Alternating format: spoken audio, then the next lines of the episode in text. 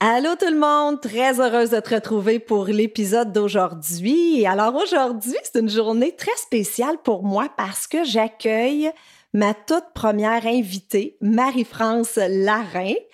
Avant de vous présenter Marie-France, je voulais juste vous dire qu'à partir du 1er décembre, donc euh, c'est peut-être aujourd'hui si tu écoutes l'épisode le 1er décembre, je vais faire tirer un cadeau à toutes les semaines pendant tout le mois de décembre parmi tous ceux et celles qui auront rédigé un avis sur iTunes. Donc si c'est pas déjà fait, je t'invite à te rendre sur iTunes pour euh, laisser un avis.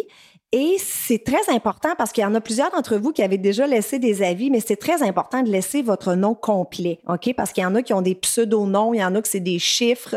Donc, euh, si vous laissez votre vrai nom, moi, je vais tirer un nom au hasard et à toutes les semaines pendant le mois de décembre, je vais faire tirer des beaux cadeaux.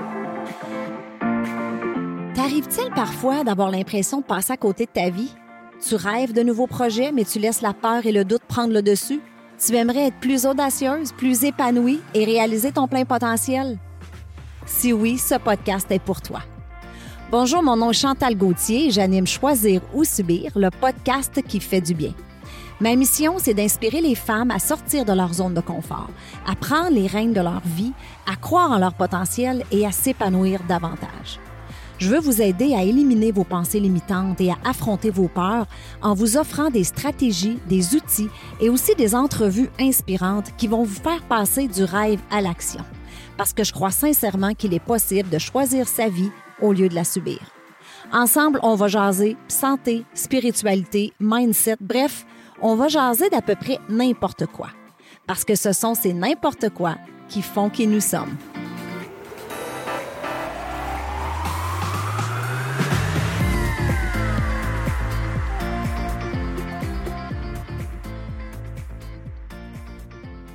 Alors maintenant, euh, je suis vraiment fébrile. Laissez-moi vous présenter notre invitée d'aujourd'hui. Marie-France et moi, en fait, on se connaît depuis six ans. Hein, Marie, six ans, on est des amis. Oui, déjà six ans. Marie-France est maman de Florence et Mégane, deux belles filles. Elle est hypnothérapeute. Elle est aussi entrepreneur. En fait, c'est comme ça qu'on s'est connus. Hein. On est des partenaires d'affaires, on travaille ensemble. Et aujourd'hui, elle va nous parler de la gestion de stress par l'hypnose. Alors, Marie-France, bonjour. Allô, Chantal. Premièrement, Marie, j'aimerais te remercier d'avoir accepté l'invitation. Je sais que tu es super occupée. Les filles sont probablement à la maison en plus. Sont à l'école. Sont à l'école, OK, parfait. Ouais, ça fait tellement de plaisir. OK, je te remercie beaucoup de prendre le temps avec nous aujourd'hui. J'apprécie beaucoup.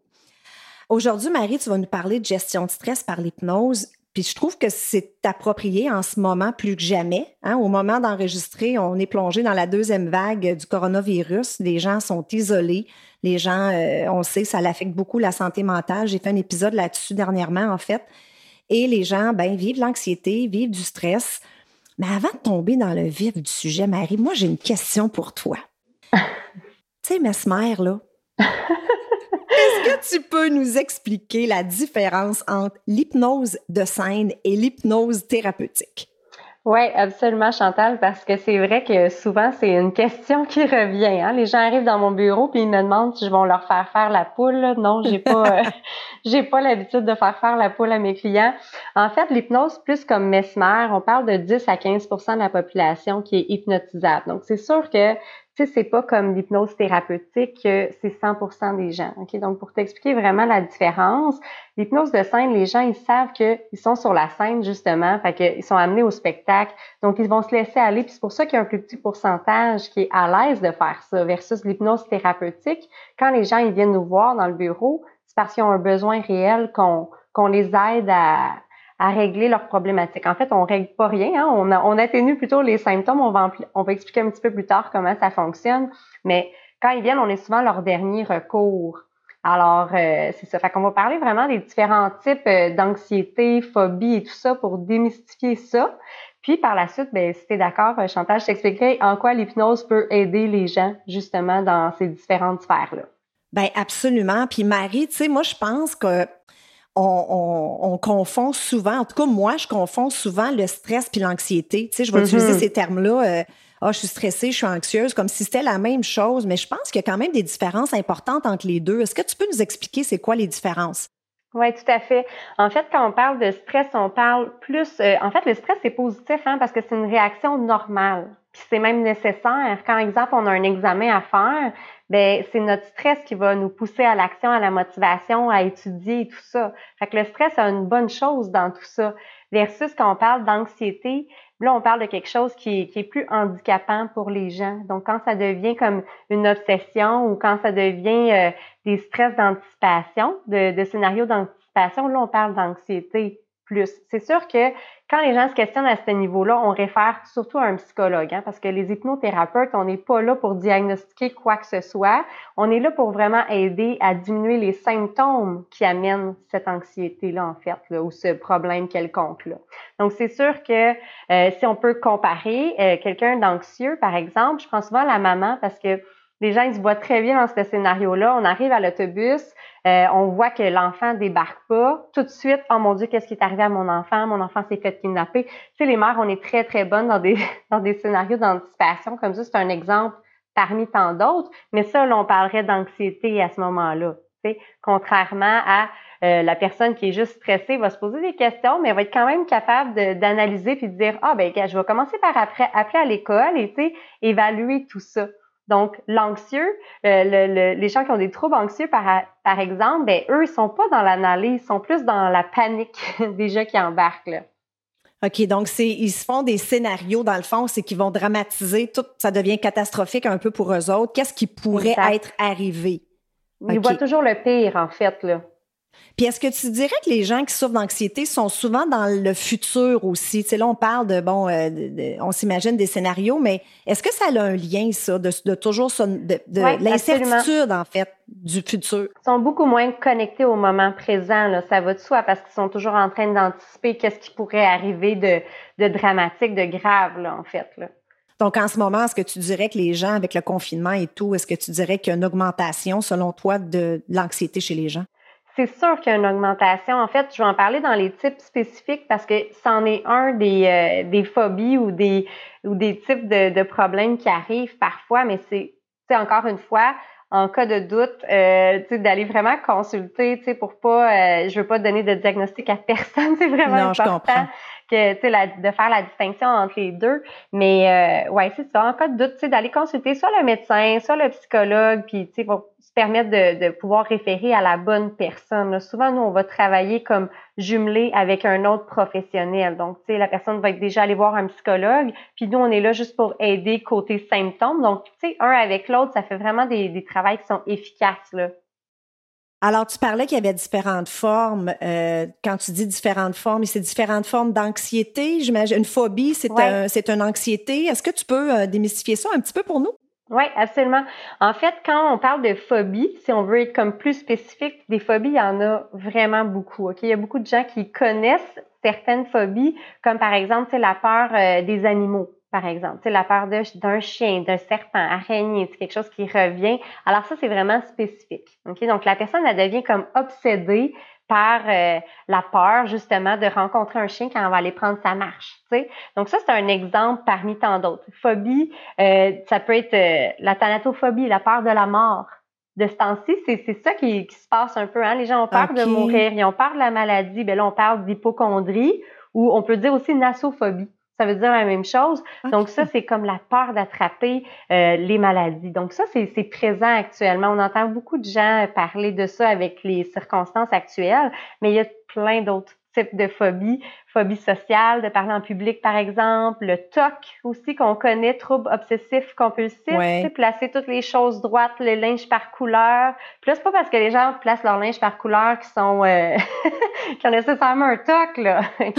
c'est quand c'est quand ça devient obsédant. C'est toujours ça, hein? Fait que si, exemple, euh, on déplace le vêtement, par exemple, on va prendre le, vêtement, donc c'est placé en, arc-en-ciel, tout bien placé dans la penderie, puis là, le conjoint, il s'en vient échanger un chandail juste pour euh, juste pour agacer, puis que la personne, tu sais, elle devient comme fâchée.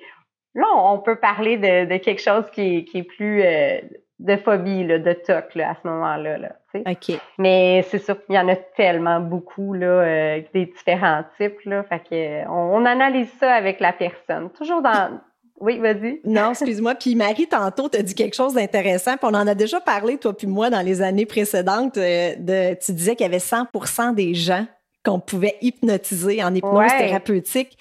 Écoute, moi, je suis très sceptique. Euh, ah. moi, je me suis toujours considérée comme quelqu'un qu'on pouvait pas hypnotiser. Donc, est-ce que ça t'arrive des fois d'avoir des gens dans ton bureau qui euh, où c'est vraiment 100% des gens Comment ça, ben, comment ça jusqu'à maintenant, jusqu'à maintenant, ça m'est jamais arrivé de ne pas avoir été capable d'hypnotiser quelqu'un. C'est sûr que des fois la transe, ça peut être moins profonde. Ça, ça l'arrive parce que des fois, quand les gens sont dans l'analyse et tout, mais il faut pas oublier, Chantal, que quand les gens ils viennent me voir, là, souvent, je suis leur dernier recours. OK? Donc, je te donne un exemple. Euh, la personne, justement, a fait de l'anxiété, a fait des attaques de panique, est allée voir des psychologues, est allée voir, tu sais, peu importe. Puis là, là, elle veut trouver la formule magique selon elle ou selon lui pour régler son problème. Ce qu'on fait pas, hein, parce qu'il y a aucune magie dans l'hypnose. C'est le bon vouloir de la personne faut que la personne soit motivée à au moins 8, 9 sur 10 de son degré de motivation à vouloir faire un changement pour que l'hypnose fonctionne. OK? Donc, souvent, vu qu'ils se disent, ben là, hey, là, là, il faut que ça marche, ben déjà, ça a plus de, de, de chances de fonctionner. Fait que c'est un peu pour ça hein, que, que c'est plus facile de, que ça fonctionne. Mais sais quoi? Tu as probablement déjà été en état hypnotique sans t'en rendre compte. C'est ça le pire. Fait que tu es hypnotisable, j'en suis certaine. Je vais te poser la question. tu vas pouvoir me répondre. Mais est-ce que ça t'est déjà arrivé de cogner des clous? Oui. Ah oui. OK. Est-ce que ça t'est déjà arrivé d'être dans la lune? Oui. Ça t'est déjà arrivé d'être en voiture puis de passer tout droit d'une sortie puis faire Oh my God, là, j'ai manqué la sortie? Plus qu'une fois, oui. Là, euh, oui, plus qu'une fois. Alors, ça, c'est un état hypnotique. Okay? C'est des trans hypnotiques. C'est sûr que c'est pas aussi profond. Tu sais, il y a différents, il y a différentes profondeurs, mais euh, c'est ça, c'est ça la différence. Hein? Le conscient, l'inconscient. Euh, Est-ce que tu connais la différence? Juste pour non, mais c'est ça. Je voulais, je voulais que justement tu nous en parles euh, du conscient, parce qu'on sait que l'inconscient, on l'appelle souvent le, le, grand décideur. Hein? Oui, absolument. Le subconscient. Oui, en fait, le conscient, là, c'est, le moment présent, hein, un peu, c'est ta connaissance avec le monde qui t'entoure. Ton, ton conscient va faire en sorte que euh, tu sais que tu vas pas te déshabiller en public. OK? Préférablement non. On essaie d'éviter, on essaie d'éviter. Mais autre que ça, euh, exemple, ton conscient va se dire, hey, je peux pas traverser la rue sans regarder à droite, à gauche. Mais ton subconscient, lui, il a enregistré depuis ta naissance que, hey, c'est vrai, traverser la rue, il faut vraiment regarder à droite et à gauche. Ça, c'est comme ancré. C'est en dedans de nous. OK? Donc, c'est ça que ça fait le subconscient. C'est comme une grosse ordinateur, un gros, euh, comme j'appelle ça des fois mon, petit disque dur interne. Là. Fait c'est là où ce que toutes les données sont enregistrées. Puis là, ça reste là. On n'en a pas toujours besoin à la surface, mais ça se fait comme inconsciemment. OK? Donc, c'est pour ça qu'on dit inconscient des fois, parce que ça se fait inconsciemment. Fait que ton subconscient, lui, c'est comme, il va, il a pas besoin, euh, il garde en mémoire comment respirer. Que ton conscient n'a pas besoin de dire, voyons comment je fais, là, c'est vrai, faut pas que j'oublie de respirer, hein, j'inspire, j'expire, j'inspire, tu sais, ou ta digestion pour qu'elle se fasse. C'est pas conscient tout ça, c'est inconscient. C'est le subconscient qui fait ce travail-là. Là. C'est fascinant. Puis moi, j'ai même déjà entendu dire que le subconscient ne reconnaît pas la différence entre la réalité et ce qui est imaginé. Ouais, euh, c'est fascinant hein, quand même. Oui, parce que puis tu sais ça c'est tu le vois souvent chez les sportifs, c'est souvent là qu'ils donnent l'exemple euh, justement qu'ils font pas la différence entre le réel et le fictif parce que euh, si on fait une simulation sous hypnose d'une course par exemple, ben supposément que les mêmes muscles sont sollicités, ils vont être en mouvement comme si vraiment la personne vivait telle quelle la course. Fait que c'est vraiment hallucinant comment c'est puissant, puis comment on prend une, une, petite partie de notre cerveau, vraiment, là. C'est ça, on n'utilise même pas le, je sais pas, mm. c'est quoi le pourcentage, là? Ouais, je sais pas exactement, là, je, je veux pas te mentir là-dessus, là, mais c'est comme à peu près 10% dans ces eaux-là, là. Mm. Donc, Marie, sans aller dans, trop dans les détails, mais quelqu'un arrive dans, dans, ton bureau, il y a un trouble anxieux quelconque, tu parlais tantôt des différentes phobies. Bon, par exemple, moi, j'ai peur des serpents, exemple, je me rends dans ton bureau, euh, et, et, là, ça, ça, ça vient de du pas Est-ce que ça vient nécessairement de quelque chose que la personne a vécu quand elle était plus jeune? Est-ce que c'est quelque chose qui peut s'être développé n'importe quand? Comment tu procèdes là, avec la personne? C'est tellement différent d'une personne à l'autre. Puis en fait, là, nous, on fait on creuse pas dans l'enfance à essayer de comprendre. Par contre, quand c'est une peur, là, comme ça, de euh, on peut demander dans, dans ce qu'on appelle l'anamnèse, notre premier rendez-vous, on fait un petit échange pour savoir, essayer de comprendre où a commencé euh, cette phobie-là pour être capable de, de, de, réaligner le tir un petit peu puis d'aller euh, aider la personne le mieux qu'on peut. Mais en fait, euh, ouais, c'est ça. Fait que ça va être vraiment propre à chacun. Mais des fois, c'est vraiment une expérience là. Puis les gens ils savent exactement. Mais dans ce temps-là, c'est comme la première chose qu'ils nous disent. Hein? Dès qu'on s'assoit, je sais pourquoi, ça arrive comme ça parce que telle affaire. Fait que ça, c'est très facile pour nous. On sait exactement ah, où ça Ils ont plus d'informations pour toi. Ouais, mais plus ils en ont, plus ils ont de détails par rapport à ça, plus c'est facile pour nous de, de l'enligner. Mais la personne n'est pas obligée de se confier si elle n'a pas le goût de se confier. Donc, c'est vraiment libre à elle. Nous, on est là pour, ou à lui, on est là pour travailler vraiment avec ses ressources intérieures, puis de, de le guider là, ou de la guider le mieux qu'on peut euh, avec ce qu'on a comme information. Combien de sessions est-ce que ça prend? Je sais que tantôt tu as dit, euh, c'est très important que les auditrices comprennent que les hypnothérapeutes ne sont pas là pour guérir quoi que ce soit. Mais euh, premièrement, le taux de, on peut appeler ça un taux de réussite ou euh, combien de sessions ça peut prendre? Est-ce que ça dépend du trouble? Est-ce que ça dépend? Euh... Oui, je vais commencer par le trouble, pas le trouble, mais le trouble. Hein? on va couper son montage. mais en fait, c'est ça. Tu sais, la première chose à savoir, c'est que quand je te parlais de motivation tout à l'heure, puis je te disais, il faut que la personne soit motivée au moins un 8, 9 sur 10, c'est ça notre taux de succès. Hein? Si la personne nous dit, par exemple, euh, ben là, j'aimerais ça arrêter de fumer. Euh, c'est surtout ma femme, en fait, qui m'envoie. Fait que là, j'ai assez l'hypnose parce que je sais que le monde m'a dit que l'hypnose, ça fonctionnait. Ben, je sais déjà que ça va être un échec. OK? Parce que profondément, il faut que ça, ça parte de, la personne et qu'elle ait un, un désir profond que ça s'améliore. C'est la même chose pour les gens qui viennent, par exemple, pour la douleur. Donc, s'ils viennent, ils ont un diagnostic, moi, je m'assure aussi, euh, la première fois quand je rencontre quelqu'un pour euh, diminuer les, des douleurs, je m'assure premièrement à ce que euh, tu as eu un diagnostic, tu sais de où ça provient, ces douleurs-là. Oui, c'est réglé. là, il faut juste que je gère ma douleur. Ça, c'est parfait. On est là pour, pour les aider. mais à ce moment-là, en questionnant, des fois, il y a des gens qu'on voit qui ont un bénéfice secondaire. Ça veut dire que le fait qu'ils sont malades, les enfants, ils appellent plus souvent, ils ont plus de visites ou tu sais des choses comme ça. Ah, Alors, ils veulent maintenir un peu. OK. Oui, encore une fois, dans ce temps-là, euh, jusqu'à quel point que le résultat va être là, parce que le subconscient, il est beaucoup plus fort hein, là-dedans. Fait qu'il se dit, oh, attends une minute, là. Puis là, je te dis ça, puis dans le conscient, ça, ça se passe pas du tout comme ça. Non, non. Mais en dessous, dans le subconscient, il se dit Ah, attends une minute, là, si là, j'ai plus mal puis que je suis guérie, ah, est-ce que vraiment les enfants vont continuer de venir me voir? Puis là, c'est un exemple que je te donne, je vise personne en particulier, mais tu comprendras que dans ce temps-là, c'est beaucoup moins efficace.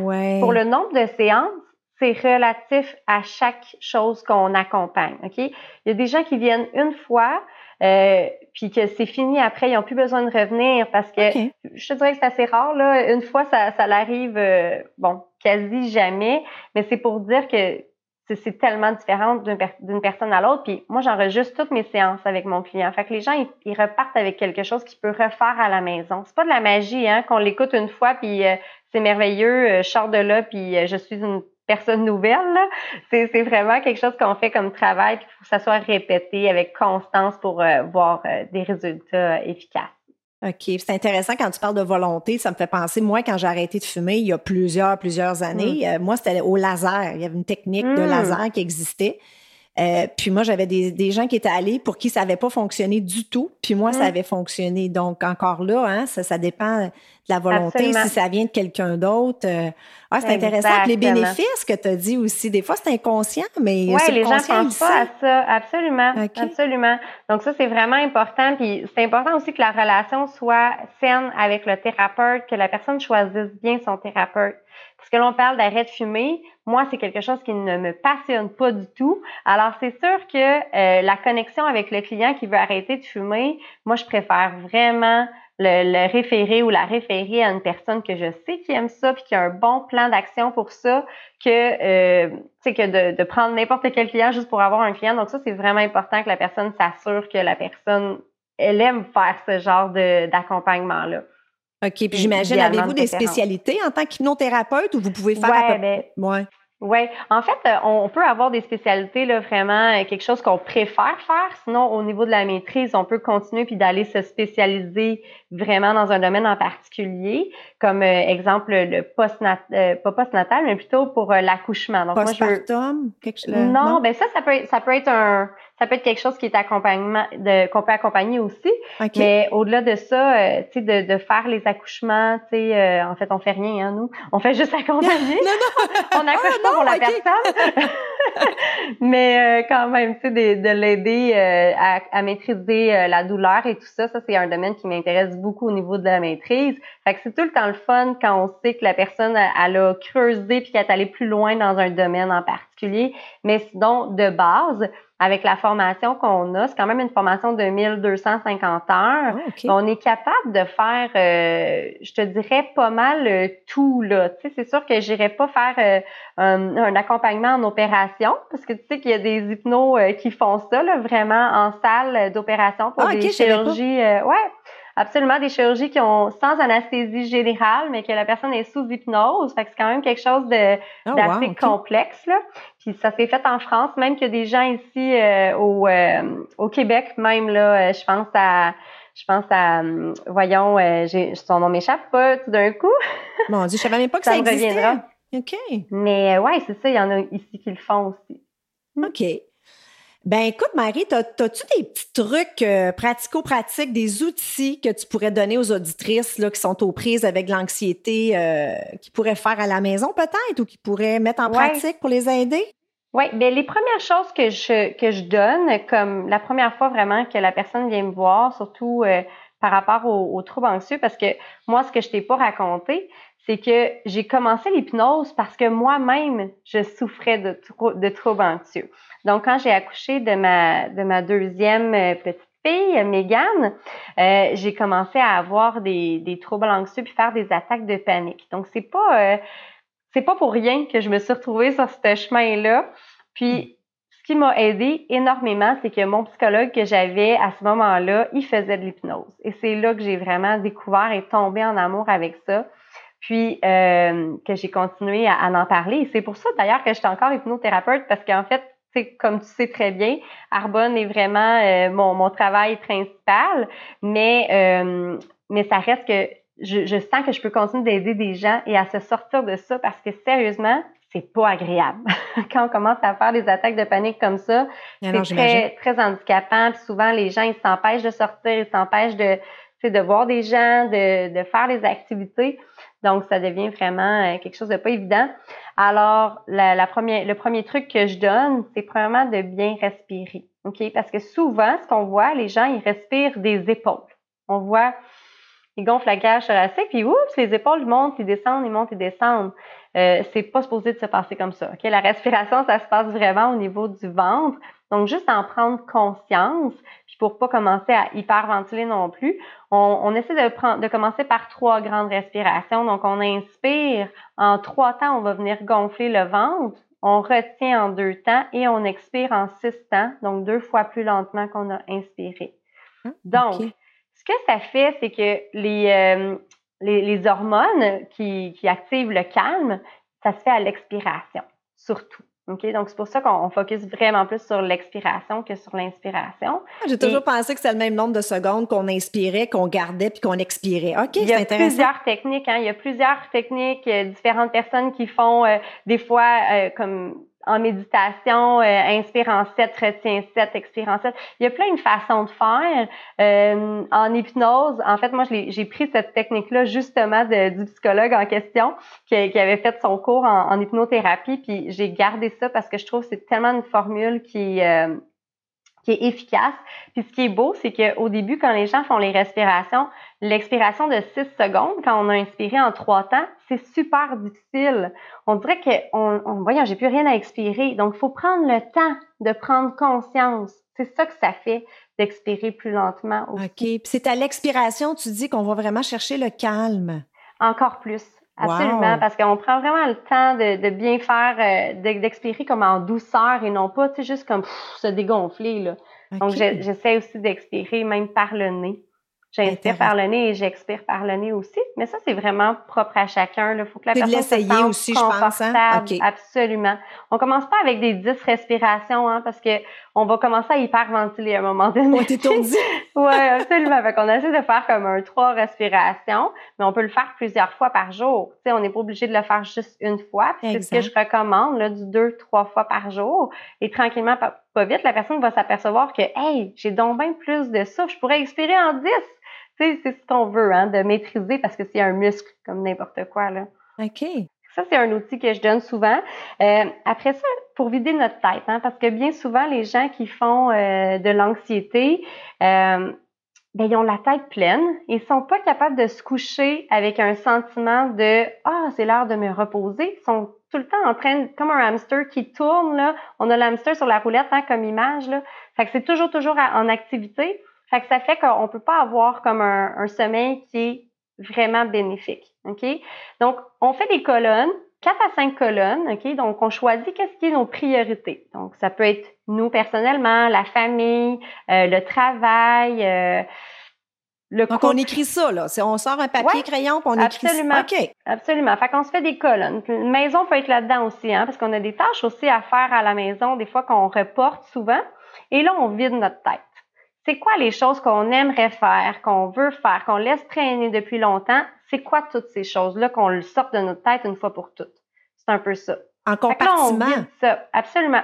Fait qu'on vide toutes nos colonnes, puis après ça, on vide plutôt. On vide notre tête, notre tête. en remplissant nos colonnes plutôt. Puis là, ce qu'on fait, c'est qu'on se donne trois priorités par jour qu'on vient toucher pour diminuer les, les colonnes qu'on a ici. Donc, on touche un petit peu à la sphère de la famille, de nous personnels, de la maison, de ce qu'on voudra, du travail, et on touche à tous les colonnes. OK? Pourquoi on touche à toutes les colonnes? C'est qu'à un moment donné, si on met tout le temps notre focus sur les enfants, par exemple, ben toutes les choses qui restent à faire de la maison qu'on traîne depuis deux ans, ils vont être encore là. Tandis que si on prend la peine de vraiment aller toucher à toutes nos colonnes, bien, tranquillement, pas vite, c'est encourageant parce que la liste va diminuer. Et c'est ce qu'on veut. Évidemment, si euh, vous êtes euh, comme nous, on aime beaucoup lire. Et puis, dans le livre Avaler le crapaud, justement, hein, c'est ce que ça parle de commencer par la tâche que la tâche qui nous donne comme le goût un petit peu de hein, de piouk là. fait que cette tâche là, on s'en débarrasse en premier parce qu'elle va rester dans notre tête. Puis tant qu'on l'a pas fait, qu'est-ce que ça fait? Ça fait en sorte que notre énergie, notre taux vibratoire, il est moins bon hein, parce que on a comme une énergie de ah c'est vrai, faut que je fasse ça, faut que je fasse ça. Fait que pendant ce temps-là, on n'est pas optimal ailleurs. Fait que c'est de là l'importance de vraiment aller toucher. Euh, fait que moi, je dis les trois crapauds, OK? On fait nos trois crapauds par nos colonnes, là. Puis après ça, on peut passer à d'autres choses puis faire des choses qui sont comme, qu'on aime plus faire finalement, là. Wow. Euh, j'ai un autre petit truc pour vous, je pense. Hein? Je me suis écrit trois petites choses, là, un autre. Mais revenir là-dessus, juste de vider la tête, hein? T'as raison, parce que souvent, les gens se couchent, puis c'est juste de mettre sur papier, on dirait que ça nous libère. Ouais. C'est intéressant. Absolument. Puis quand on se couche, tu sais, quand je dis on vide la tête, on vide la tête, mais aussi ce qui est important quand on se couche, c'est de se mettre dans un état de, de gratitude, un état positif. Parce que, évidemment, la façon comment vous allez vous coucher, c'est la façon comment vous allez vous lever le lendemain mm-hmm. matin. Donc, si vous vous couchez en vous disant, eh là, faut que je fasse ça, faut que je fasse ça, puis que là, vous êtes comme déjà surpassé, comment qu'on peut faire un comment on peut faire de ce sommeil-là un sommeil qui est réparateur, ça va être difficile. Est-ce que tu recommandes aussi aux gens, je ne sais pas si je les appelle tes patientes ou tes clientes? Non, c'est des clients. Des clientes. Est-ce que tu recommandes aussi une routine euh, de dodo, une routine du soir dans le sens de avant d'aller se coucher, d'arrêter de regarder son cellulaire ou la télé? Tu sais, moi, j'avais déjà lu que c'est important de se préparer. Ça peut t'aider? Ben, les écrans est stimulant. Ça vient stimuler beaucoup le cerveau. Fait que c'est sûr que c'est pas l'idéal de se coucher avec, euh, avec des écrans comme ça. Mais euh, je pense que c'est surtout de prendre un moment pour soi avant de se coucher. Tu sais, quand je parlais des respirations, c'est sûr que les respirations sont comme primordiales. Euh, de faire et les gratitudes, comme je disais, c'est vraiment un état qu'on se met euh, en abondance et non pas en, en peur, en manque, en, exactement, exactement. Okay. Puis pour euh, des, un petit truc en parenthèse aussi, pas nécessairement pour les gens qui, qui se disent stressés entre guillemets euh, dans la vie de tous les jours, mais les gens qui vivent vraiment des troubles anxieux.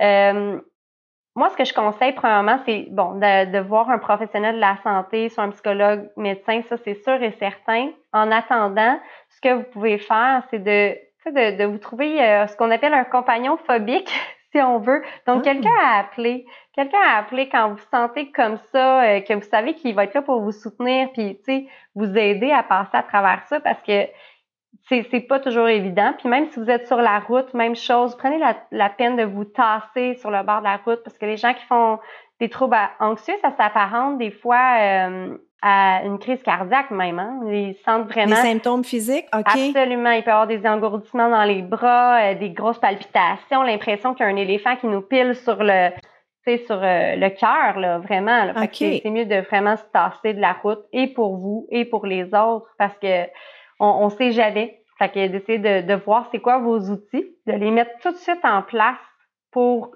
une prochaine fois que ça arrive. sais, au moins, vous allez être outillé puis d'être capable de, de, de, bien, euh, de bien vous en sortir, là. Ouais.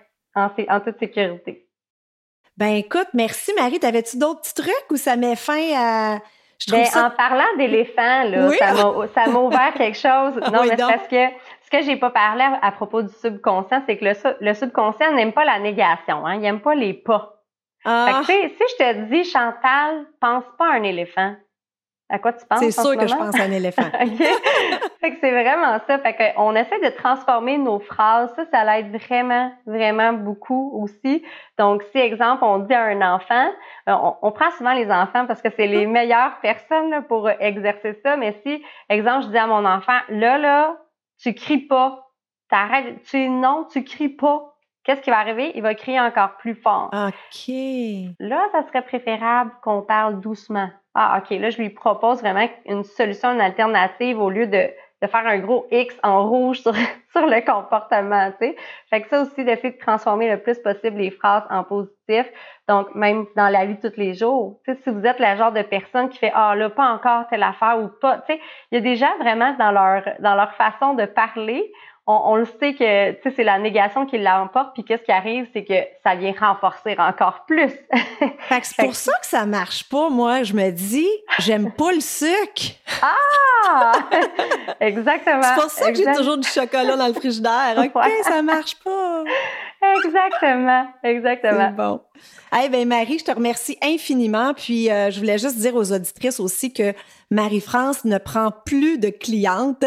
Elle, est victime de son succès, on peut dire ça comme ça. Donc, elle est complète, elle n'en prend plus de, de clients. Mais tu disais tantôt, Marie, que c'est important de choisir une hypnothérapeute euh, avec qui on a un lien de confiance. Donc, comment tu suggérerais aux auditrices, euh, par exemple, est-ce qu'ils peuvent t'écrire, tu pourrais leur référer des gens ou comment ils peuvent faire? Oui, ça peut être ça peut être une façon. Sinon, il y a euh, directement à l'école où j'ai fait mon cours à l'EFPHQ, qui est l'école de école de formation professionnelle en hypnotisme du Québec.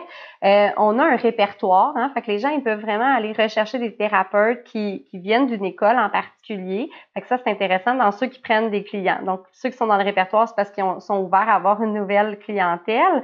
Euh, sinon, c'est toujours les références. Tu sais, c'est tellement la meilleure façon, on le dira jamais assez, des références d'un ami, c'est vraiment l'idéal. On vit dans un monde de référencement. Hein? On le sait, hein? Absolument. Puis ça fait toute la différence parce que ce lien-là, si, si vous voulez que, que, votre projet réussisse ou votre, votre accompagnement réussisse, ben ça prend ce lien de confiance-là avec le thérapeute, là, c'est primordial. Ben merci beaucoup, beaucoup, Marie-France Larin, pour ton temps. C'était fascinant, c'était très intéressant. J'ai appris tout plein de choses, puis je suis certaine que les auditrices aussi ont appris des choses. Merci encore une fois. Ben merci à toi de l'invitation.